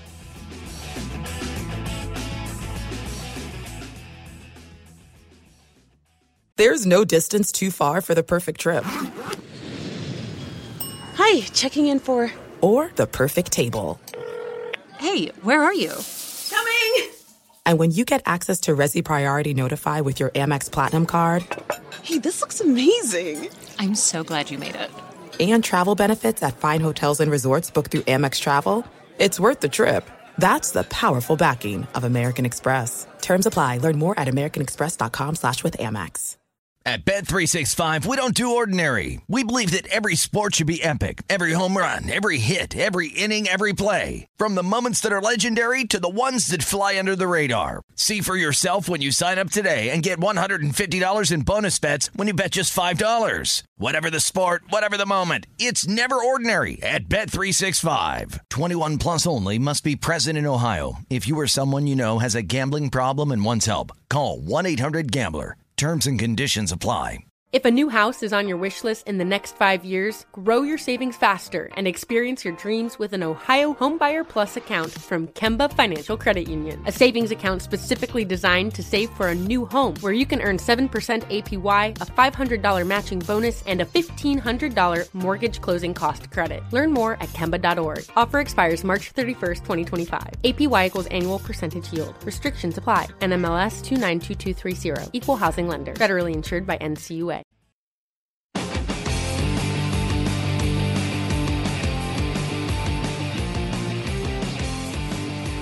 Welcome back to Fantasy Football Weekly, the COVID edition. Paul Charchian here, working from home. While you're at home, you can draft a new Guillotine League team of your very own. There's still plenty of time left. We're, we're only at like the halfway point of the season. Still plenty of time left to get in on the hottest new format in fantasy sports. As you probably already know, instead of playing head to head, the lowest scoring team gets chopped. All their players go to the waiver wire, where you get to build a superstar roster over the course of the season. All you have to do is not finish last in any given week. The last team standing wins the whole thing. New leagues forming at guillotineleagues.com. Plenty more matchups to get to, including Tampa Bay taking on Washington. Tampa will be without some key cogs here. Antonio Brown is out for sure. Rob Gronkowski out for sure. Chris Godwin is a maybe on a bad foot. So we'll take that into account as we break down this game. For Brady and Evans, they're obvious A's. And the only thing I'm going to mention for Evans is just how safe he becomes when Antonio Brown is out because he averages eight targets in non Brown games. And his average game when Mike Evans gets eight, eight targets is 90 yards and one and a half touchdowns per game. So, a very safe start for Mike Evans, one of my favorite receivers for the entire week. Now, if Chris Godwin were healthy, I'd be giving him an A grade against a terrible secondary. But on the bad foot, if he does play, I'm going to lower him down to a B grade just to take into account the injury and the prospect of him maybe not finishing the game. And then my take a chance on me wide receiver was Tyler Johnson, as you may recall, and he is somebody you can use in a pinch if needed. Uh, let's talk about OJ Howard and Cameron Brate. I'm inclined to give them the Sea Dart harpoon here because Ooh, that's like a C minus. No, it's not. It's yeah, a it C grade. It's a it's C. It's it's not a C minus dart. It's a C dart. Both guys have split snaps evenly in the games Rob Gronkowski has missed, and Washington has allowed the fourth most tight end yards. So you could try one of those two guys, but really, it is a true dart throw between the two of them. Let's go to the Washington side. Washington's offensive line should get Brandon Scherff back and Sam Cosmi back after they return to practice this week. That helps a bit, but I'm still really down on a lot of this Washington offense, and especially Antonio Gibson. He's still got the uh, he's still got the stress fracture in his leg that's probably going to be there through the end of the season, even coming off the bye week. Tampa sees the fewest rushing attempts and allows the second fewest rushing yards and only 3.8 yards per carry. Gibson hasn't topped 63 rushing yards since way back in week two, and he doesn't catch, which is a major problem if you think Tom Brady is going to stake his team to a big lead, which is very likely here. Gibson notched, notched just 35 scoreless yards, despite getting 16 touches when these two teams met in the wild card round last season. So, for the first time this year, I'm giving Antonio Gibson a straight up bench grade. I agree. Which is is something. It's funny you say that, Matt, because when I when I put him into the bench grade, usually on talent, I will not put guys into the bench as willingly as you did. And I thought to myself, this is a very Matt Harrison move right mm, now. Thank you. Putting the bench grade on Antonio Gibson. Let's go to the passing game. Uh, Taylor Heinicke's also on the bench. The Bucs secondary is expected to get back Carlton Davis and Sean Murphy Bunting is a game time decision, and they've already got Jamel Dean, who is Pro Football Focus's fourth ranked corner, and they'd actually played well even with the backups over the last three weeks anyway. Get this over the last three weeks, opposing quarterbacks are averaging 140 passing yards per game. That's it against the Bucs. So Heinicke's squarely on the bench. I have a wobbly C grade on Terry McLaurin, who we talked about earlier, and we already Terry. detailed a lot of his concerns. Um, the return to health for the Bucs secondary is a problem. So is the is the fact that no opposing receiver has topped 60 yards, 60 yards in three weeks. And I mentioned earlier, McLaurin's been all boom or bust. This game's got bust written all over it. So if it's got to go one way or the other, I'm very nervous about this being a bust grade for McLaurin. So just a C grade for him. Ricky Seals Jones gets a C grade only because it's a tight end position in a bye week. Logan Thomas is going to miss another game. Seals bombed in his last game, but he was averaging 50 yards per game in the three games before that. The Bucs are the middle of the road uh, tight end defense. So if you're in a pinch, you could still use Ricky Seals Jones on projected uh, volume, which could be helpful there. I've got JD McKissick on the bench as well. Tampa allows the fifth most receptions and the 12th most receiving yards to opposing tight ends. Uh, sorry, opposing running backs through the air. But Myles Gaskins is single handedly responsible for one fifth of those receptions, and Tampa's allowed really very little to other backs. And McKissick accounted for just 13 yards when these teams met in the playoffs last year. So I, you also hate him he, with a passion too. You know, I really don't, but I'm, I'm just I'm off McKissick, so I'm I'm keeping him on the bench as well. You were never on McKissick. No, you called him McSucket. JD McSucket for an entire year. Well, half a season last year, and then he earned his way off of that nickname. Okay. And I had to eat crow, and I did. Oh. But he's back on the bench, and he's back to being JD McSucket. Oh, there's the crow. The eating crow nice. button, nonetheless. I like yeah. it. Perfect. Let's talk uh, Eagles taking on the Broncos, Brian. You know, despite being a very wobbly passer, Jalen Hurts finds his way to good matchups most of the time but man, this is a tough one, and I'm I'm nervous about him in this matchup against the Broncos. What do you think? I, am nervous too, but I'm still going to give him a B. He just seems to come through week in, week out, uh, despite the matchup. And it's all really about the rushing upside and, and the safe floor it gives him. Uh, Denver did hold Lamar Jackson uh, in check on the ground, but that was back in week four with basically an entire different defense. So I'm, I'm still giving Hurts a B here. Uh, I do like the matchup for his wide receiver, DeVonta Smith. Going to give him a B. Uh, Denver will be missing starting quarterbacks Patrick Surtain and Bryce Callahan, uh, which is all I need to start Smith with confidence. Denver has also given up big games to similar downfield threats like Hollywood Brown, Henry Ruggs, and Diontae Johnson, each hauled in a touchdown of at least 48 yards. Uh, we're not going to discuss Jalen Reagor or Quez Watkins in any detail. They're both on the bench though. And just to see for Dallas Goedert from me, the Broncos the Broncos are one of three teams that hasn't allowed a tight end to score this season. And on top of that, Denver has held all but three tight ends to two receptions or less. So uh, C for Goedert. And lastly, the running backs. Jordan Howard appears to be the lead back in Philly. Uh, d- despite getting outsnapped by Boston Scott, he led uh, Philly last week in carries uh, with 17, had 71 yards and a touchdown. But this is a, a brutal matchup for uh, Howard. And still, Scott's going to eat into his work. Kenneth Gainwell will probably take a lot of the passing work. So all the Eagles' backs are on the bench. Now, over to the Broncos side and starting with their running backs, and we got to talk about Javon Williams, uh, Javonte Williams, excuse me. He gets a B, which stands for better than Melvin Gordon. Uh, listen to this stat, and this, this is all credit to Pro Football Focus, but I got to pass it along. Uh, Javonte Williams is uh, tied with Nick Chubb with the most forced missed tackles with 35 on the year. Williams has done it on less touches. Uh, in fact, Williams leads the NFL with a 37% forced missed tackle rate. Nobody mm. else is above 30% right now. And since 2006, only uh, Marshawn Lynch and Nick Chubb a few years ago finished with a missed tackle rate above 30% in the last 15 wow. years, and Javonte Williams at 37% right now. He needs more work. Uh, Philly is top 12 in the most fantasy points allowed to running backs. Unfortunately, Melvin, Melvin Gordon still getting a ton of carries, so he gets a C in this this matchup, but a, a B for Williams. And we just hope his touches will increase as uh, they, we get later into the season. Uh, to the wide receivers for the Broncos, just to see for Jerry Jeudy. I'd still start him, but I temper expectations. The Eagles are allowing just 11 catches, 133 yards per game to opposing wide receivers. And over their last uh, four games, just one wide receiver has scored and topped 60 yards, and they weren't the same player. And for that reason, I put Courtland Sutton on the bench. Just six targets over the last two games uh, with Jerry Jeudy back in the lineup. Jeudy has doubled up that target total. Uh, unlike Jean Claude Van Damme, the splits are not good here for Courtland Sutton, so he's on the bench for me. Uh, Noah Fant is not, though. Can give him a B. Philly has allowed the most tight end receptions and touchdowns to the position this year. And last week against the Eagles, three different Chargers tight ends finished inside the top 20. Two of them finished inside the top five, and neither was Jared Cook. It was Stephen Anderson and Donald Parham. So I like Fant a lot here. Going to give him a B, but Teddy B is on the bench for me. This game is going to be all about the running backs with a little Fant sprinkled in. So uh, Bridgewater on the bench. That all makes sense to me. Seahawks take on the Packers, Matt, and for the Seahawks, they're going to be without Chris Carson. So we have some clarity on that. Looks like it'll be an Alex Collins start again. But for the first time for Collins, he gets to play in a Russell Wilson led offense.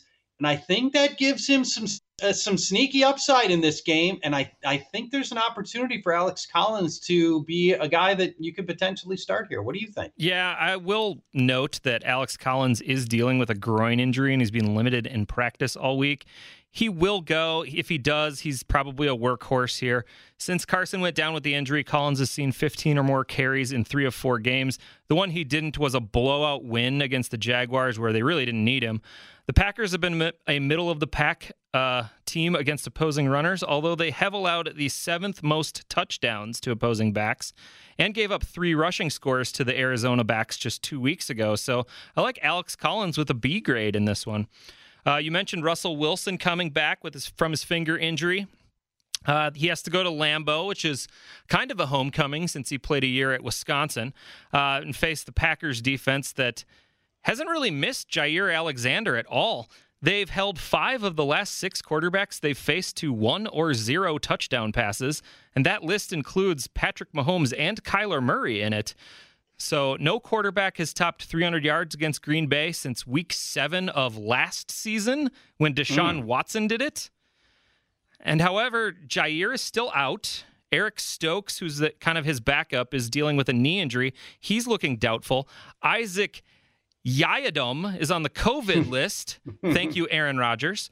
So, Kevin King has entered the chat and should get extensive snaps this week. So I was going to give Wilson a C grade, but I bumped him up to a B based solely yeah. on Kevin King being on the field for 50 snaps. King plays the right side of the field, and DK Metcalf runs over half his routes on the offensive oh, left side of the field, so he gets mm-hmm. an A grade. King has allowed a passer rating of 132 in his coverage. Even when DK flexes into the slot, he'll see Chandon Sullivan, who's been slightly below average. I'm only going to give Tyler Lockett a C grade, though. He lines up about equal time from the slot and the right, where he'll face off against Green Bay's best corner.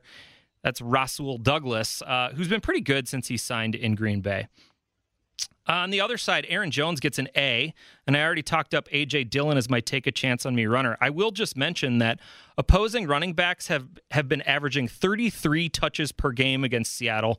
That's a wow. lot, and that's the second most in the league, so there's plenty to go around here. Davante Adams gets an A grade on the assumption that Aaron Rodgers will be starting. I'll drop him to a B if we get a Jordan Love game. But uh, let's talk about it as a Rodgers start. Uh, he gets a B grade. The Seahawks have been better against the pass as of late, allowing only one touchdown pass to Matthew Stafford, Big Ben, Jameis Winston, and Trevor Lawrence, each over the last four games. But on pure emotion, where Rodgers has been the villain in much of the national media over the last two weeks, you know he's going to come out with that "I'm going to show you all" attitude. Mm-hmm. So uh, Rodgers gets the B grade here. Um, Randall Cobb, I'm going to give him a C grade, by the way, and I'm going to talk more about Cobb next segment. But I will mention that Cobb will line up against slot corner Ugo Amadi for most of his snaps. And Amadi is a fill in and was targeted 12 times by Trevor Lawrence in his only start and is currently ranked as Pro Football Focus's 164th ranked cornerback, but more Jeez. really good Randall Cobb stuff coming up next segment. All right. Yeah, I see it. You and I are on the other side on on on Randall Cobb by a fair margin. I'll, I'll turn just, you around. I'll, yeah, I'm well, maybe you. maybe it'll be tough because when all when all the receivers are healthy, he feels like the he feels like he's lost, which he was through the first half of the season. When Lazard was healthy and Adams was there and MVS was there, it felt very unreliable for me. He's so. the uh, Cobb man out. Hmm. man out. Uh, you will get to hear more about Randall Cobb when no. we come back to premature speculation, which apparently is going to involve Randall Cobb. I have reason what? to believe. No, I, am just just a hunch. Uh, and you'll also get two other guys you could uh, potentially pick up off the waiver wire this week when everybody else is trying to pick up them next week. Find out who they are when we return to Fantasy Football Weekly.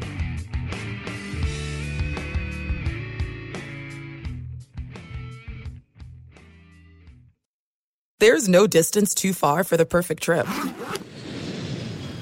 Hi, checking in for. Or the perfect table. Hey, where are you? Coming! And when you get access to Resy Priority Notify with your Amex Platinum card. Hey, this looks amazing! I'm so glad you made it. And travel benefits at fine hotels and resorts booked through Amex Travel. It's worth the trip. That's the powerful backing of American Express. Terms apply. Learn more at americanexpress.com slash with Amex. At Bet365, we don't do ordinary. We believe that every sport should be epic. Every home run, every hit, every inning, every play. From the moments that are legendary to the ones that fly under the radar. Whether it's a walk-off grand slam or a base hit to center field. Whatever the sport, whatever the moment. It's never ordinary at Bet365. 21 plus only must be present in Ohio. If you or someone you know has a gambling problem and wants help, call 1-800-GAMBLER. If a new house is on your wish list in the next five years, grow your savings faster and experience your dreams with an Ohio Homebuyer Plus account from Kemba Financial Credit Union. A savings account specifically designed to save for a new home where you can earn 7% APY, a $500 matching bonus, and a $1,500 mortgage closing cost credit. Learn more at Kemba.org. Offer expires March 31st, 2025. APY equals annual percentage yield. Restrictions apply. NMLS 292230. Equal housing lender. Federally insured by NCUA.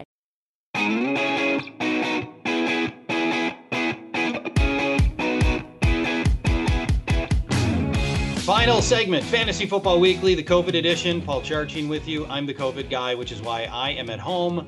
My cohorts, Matt Harrison and Brian Johnson, are in the studio. You can follow them on Twitter, where it's technically impossible to get COVID via Twitter, I believe. At Yeah. Explosive output for Matt Harrison. At BTXJ for Brian Johnson. And I am at Paul Charchian. This is a segment we like to call premature speculation. We're going to give you three players to pick up this week that people will be trying to pick up next week. We begin with Brian Johnson, who is your player.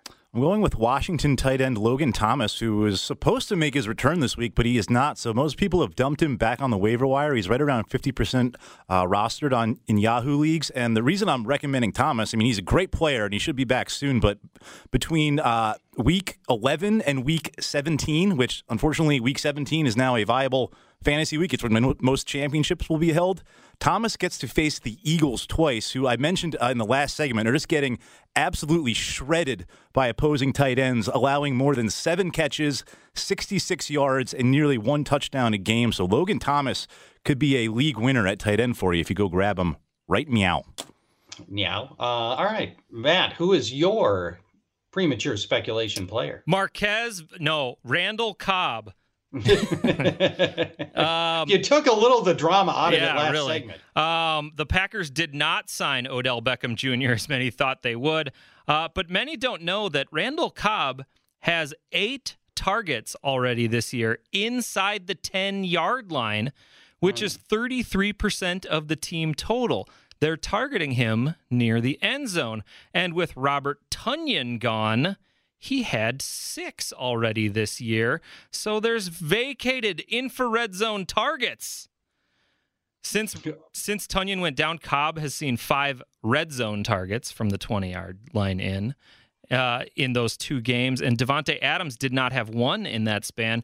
So I think that we should probably think about these vacated infrared zone targets, and Cobb's going to make more noise than you think on the way out. No, you're right. It's more noise, more, more noise than I think. You Yeah. are correct about that. I'm going with Jets backup quarterbacks, quasi starting quarterback Mike White, who will probably get handled by the Bills this week. Uh, but this is a forward looking segment. And if we look forward to the schedule, he's got Miami and Houston coming up the next two weeks. And that's a possibility for him to look good and perhaps cement this job. Now, Zach Wilson could end up coming back over this time frame, but what if Mike White looks good, continues to look good? Then what do they do? I could potentially keep starting him. Um, you already know he's been shockingly good in relief of Zach Wilson. And, you know, again, with Miami and Houston coming up, maybe he makes a little noise here and keeps the job and continues to look very good. Charch, that's ludicrous. It might be ludicrous. Zach Wilson's going to start as soon as he's healthy. I don't And know it's that that's a given. It's- I really, I don't know. The Jets aren't going for a playoff spot. Come on, they're going to start their second overall pick. That's absolutely ridiculous. I don't think it's nearly as sure a thing as you believe it is. Oh, Let's go to the Falcons taking on the Cowboys, and let's start with the one of the most shocking developments in the history of fantasy football, Cordarrelle Patterson's season. He gets an A grade in this particular matchup. After not allowing a 60 yard rusher through the first five games, Dallas has now allowed four of them in the last three weeks alone. They are Pro Football Focus's third worst run defending and tackling unit. And Patterson's actually 13th among running backs, quote, running backs, in yards after contact at 2.0. I mean, for a converted wideout playing running back, it's amazing that he's good after contact. None of Dallas's linebackers can hang with Patterson out of the backfield, and that may be the case with their corners as well. So I, we're going to continue to keep starting Cordarrelle Patterson with confidence, and I like him in this game. Sticking with the running backs, Mike Davis is completely dead to us. He's averaging a woeful 3.2 yards per carry, hasn't topped 53 rushing yards in any game, and has two touchdowns on the year. I believe he's straight up droppable. Matt Ryan was my take a chance on me quarterback from earlier in the show, and he's a C grade in this game. Kyle Pitts gets a B grade, but I was really close to giving him a C grade. Let's ah. let's talk it through here. Kyle Pitts continues to see deep targets. He actually leads all tight ends in average depth of target at 12 yards. And per Pro Football Focus, he's got the most im- intermediate and deep receptions among all tight ends. And over half his targets are at least 10 yards downfield. So you would think with all these targets and all these receptions being downfield, he'd be scoring touchdowns, but that isn't the case. He's got one touchdown all year. That's it for Kyle Pitts. Eight, uh, eight Falcons have as many touchdown receptions or more than Kyle Pitts has got, which is depressing. Is that the vault? That's the that? vulture. aardvark? That's the That's the vulture. vulture. That's the vulture. Everybody's Uh, vulturing Kyle Pitts. I think you're right. Cowboys are a good tight end defense. Since getting nuked by Gronk in the season opener, Dallas is only giving up a quarter of one touchdown per game to the position. So I've got Pitts on the speed grade, but it's it's through what I think will be solid yardage. But I can't give you, I can't expect a second touchdown yet, not against the Cowboys. So just the B grade there. And again, it was close to a C. All right, let's go to Dallas. It looks like left tackle Tyron Smith is not going to play again, which was a contributing factor for last week's total dud game. But there's a far easier matchup, and I've got strong grades on most of your key Cowboys here, including Ezekiel Elliott. Confirmed that he will play uh, in this game. Hasn't scored in three straight after racking up six scores in the previous month. Thankfully, Atlanta's allowed nine touchdowns, seventh most to backs Nine this season, and I do expect one here Nine as well. They're also allowing the seventh most receptions and receiving yards to the position, and Zeke's got at least three receptions in his last three games, so he should catch some here as well. So an A grade on Zeke, which is not a big surprise. Uh, giving an A grade to um, Dak Prescott, a probable bounce back co- game coming after last week's flop against a Falcons secondary that's faced one of the weakest schedules of opposing quarterbacks. The only Dak level passer the Falcons have faced is Tom Brady, and he threw for five touchdowns. Trevor Siemian just hit these Falcons for 250 and two. And if we take out bottom tier passers like Daniel Jones, Zach Wilson, and Sam Darnold, the average passing game against the Falcons is 280 yards and three and a half touchdowns per game, which is ridiculous. And we'd certainly take three and a half touchdowns out of Dak Prescott. Uh, CeeDee Lamb gets an A grade. I'm ignoring everything about last week's disaster for CeeDee Lamb, other than the fact that he was targeted nine times.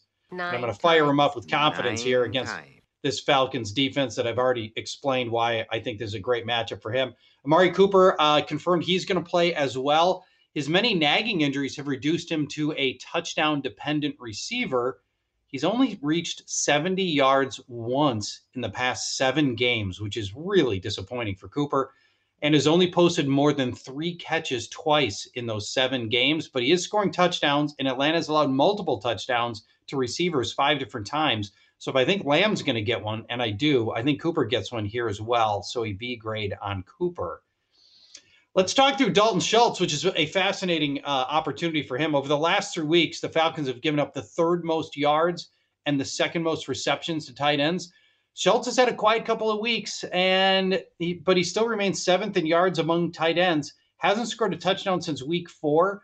But the key thing you need to know about Dalton Schultz is Blake Jarwin's on IR, and Schultz is no longer competing for tight end targets. And I think that's enough to keep him with a solid game here and a potential bounce back with a B grade.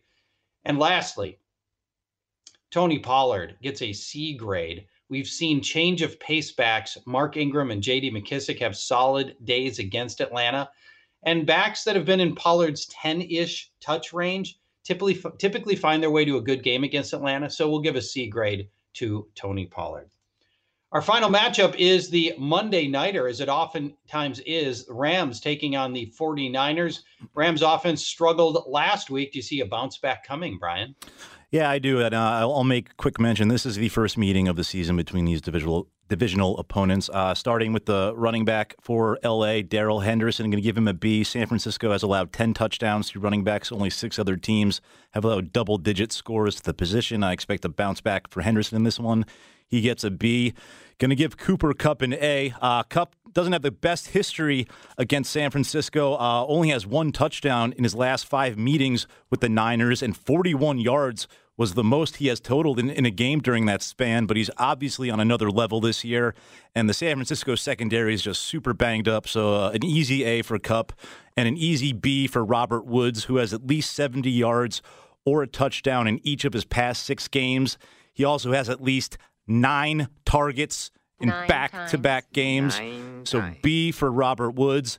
I do have Van Jefferson on the bench, despite San Francisco's secondary being very banged up, like I just mentioned. Soon to be living in a van down by the river, Jefferson has only topped three catches once in his last five games. He is on the bench, as is Tyler Higbee. San Francisco is allowing less than four catches and 35 yards per game to opposing tight ends.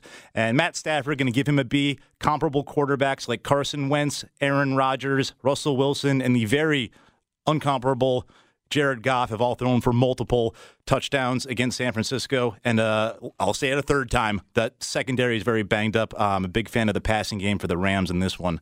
Uh, over to the 49ers side starting with George Kittle, who looked great in his return last week. He has topped 100 yards and or scored a touchdown in six of his seven career games against the Rams. The one time he failed to meet both benchmarks was in his rookie year, and it's a pretty good matchup on paper. LA is allowing six catches and 60 yards per game to opposing tight ends. Uh, Deebo Samuel, just going to give him a B here. Might see fewer targets with Kittle back, but he still saw nine looks last week. Nine times. Deebo averaged 100 yards with a touchdown in his two games against LA last year. There's a chance he's shadowed by Jalen Ramsey, but there's no way you can bench Deebo when healthy. Brandon Aiyuk almost back to unbenchable status, uh, but I'm not mm-hmm. going to trust him in this matchup. Uh, if Aiyuk puts up good numbers in this one, I'll be a little surprised, but we'll, we'll but if he does do that, we'll at least know he's back as a viable fantasy asset. But I don't trust him in this one. He is on the bench as is Jimmy Garoppolo. The Rams have surrendered just just 10 passing touchdowns all season, and they're ready to add Von Miller into their pass rush, rushing mix. And lastly, Elijah Mitchell, just going to give him a C. Uh, the Rams have the highest rated run defense, uh, according to Pro Football Focus, and no runner has topped 50 yards against them in five straight games. Wow. It is a tough matchup for him. And he comes in a little bit banged up as well, which worries me a little bit additionally for Elijah Mitchell. And the Rams are vulnerable vulnerable through the air to the position, though, allowing the ninth most receiving yards to running backs and the 12th most receptions. So that's why I gave uh, him the starting C. Elijah Jeff Mitchell. Wilson is looming there, too. And I know. JaMycal Hasty, too. JaMycal Hasty. Wilson's but, not back yet, but his, his return is looming and is it maybe as soon as next week. Um, guys, Cam Newton is uh, re-signed with his old team in something that I, I think most people thought would would not end up happening. Any reason to believe Cam Newton will be materially better in Carolina than he was in New England, where mostly he was not a, a fantasy startable quarterback. I'm not so convinced he's going to rekindle that magic uh, in Carolina. He certainly didn't look good uh, in his last season with the Panthers. Um, he does have a healthy Christian McCaffrey back. That helps. DJ Moore is certainly trending upwards. I do know that Carolina has the eighth hardest remaining strength of schedule for quarterbacks. So uh, I don't know. He's worth a, roster spot, but I'm pretty bummed. I really wanted to see what PJ Walker had to offer. We will get to see that on Sunday. If he has a good game though against the Cardinals, uh, I think it's gonna be tough to to sit PJ. But they gave Cam ridiculous amount of guaranteed money. Yeah. So and I mean knows? the Panthers are still kind of in line for that seventh wild card spot in the NFC. They're they're in play there, so they're going to go with the hot hand. So we're probably going to see some Cam Newton, but we were calling him Scam Newton because he doesn't throw the ball well at all anymore, no. and uh, I'm I'm a little nervous that uh, that might be the case when we see him again, and it might torpedo DJ Moore's value. I'd like to see them platoon Cam as a runner and use him like a little bit of a Taysom Hill. And he doesn't have to be your full time quarterback, but bring him in and let him run a little bit. Uh, great job this week. Thanks to all our listeners again for putting up with the audio quality as I stay at home quarantined with COVID. I appreciate all the support and your continued understanding with that. We'll be back in the studio next week for another edition of Fantasy Football Weekly where we'll all be back together and it will be very, very special. Thanks for listening, everybody. Talk to you in one week.